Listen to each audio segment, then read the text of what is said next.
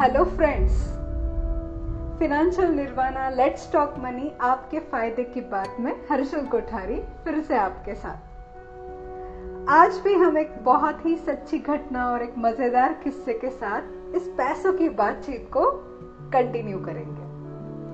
सो so, ये जो किस्सा है ये आ, सच्ची घटना पे है और यहाँ ये अमेरिका से जुड़ा हुआ है। अमेरिका में दो दोस्त हैं। एक का नाम है डस्टिन हैफमैन और दूसरे का है हैकमैन। ये दोनों काफ़ी फ़ेमस एक्टर है और इनको ऑस्कर अवार्ड तक मिल चुके हैं। तो हुआ यू, एक दिन डस्टिन जी ने अपने दोस्त से कुछ पैसे उधार मांगे। दोस्त ने भी दे दिए। कुछ समय बाद जब दोस्त डस्टिन जी के किचन में गए तो उन्होंने वहाँ देखा कि वहाँ पे कुछ जार रखे हुए हैं। और इन कांच के जारों में पैसे भी रखे हैं।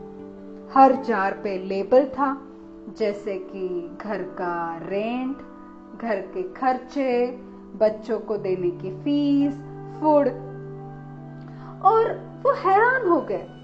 उन्होंने देखा कि जार में पैसे भी हैं। तो उन्होंने डस्टिन से कहा कि, भाई, अगर आपके पास पैसे थे तो तुमने उधार क्यों मांगे? डस्टिन जी ने कहा, वो देखो फ़ूड का जार खाली है। इसीलिए मैंने तुमसे पैसे लिए। तो दोस्त ने कहा कि तो बाकी जार में तो पैसे थे, आप उस जार से भी तो फ़ूड ले सकते हो?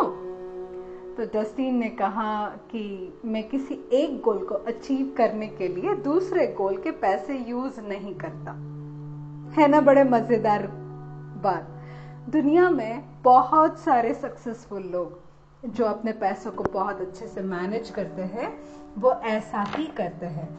वो किसी एक गोल में इतना पैसा नहीं लगाते जिसकी वजह से किसी दूसरे गोल को डिस्टर्ब हो जाए।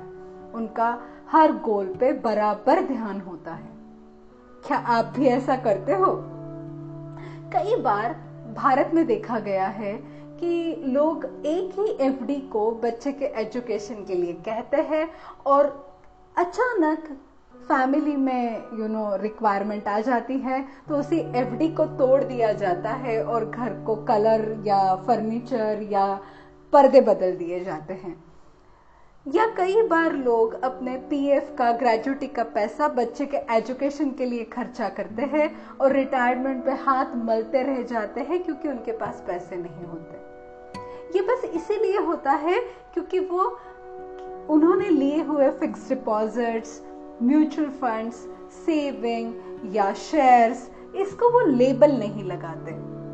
बहुत सारे लोगों को ये पता ही नहीं होता है कि उन्होंने इंश्योरेंस की पॉलिसी अगर ली है तो उससे वो क्या अचीव करना चाहते हैं? या वो अगर एसआईपी कर रहे हैं म्यूचुअल फंड में तो उसका क्या गोल है?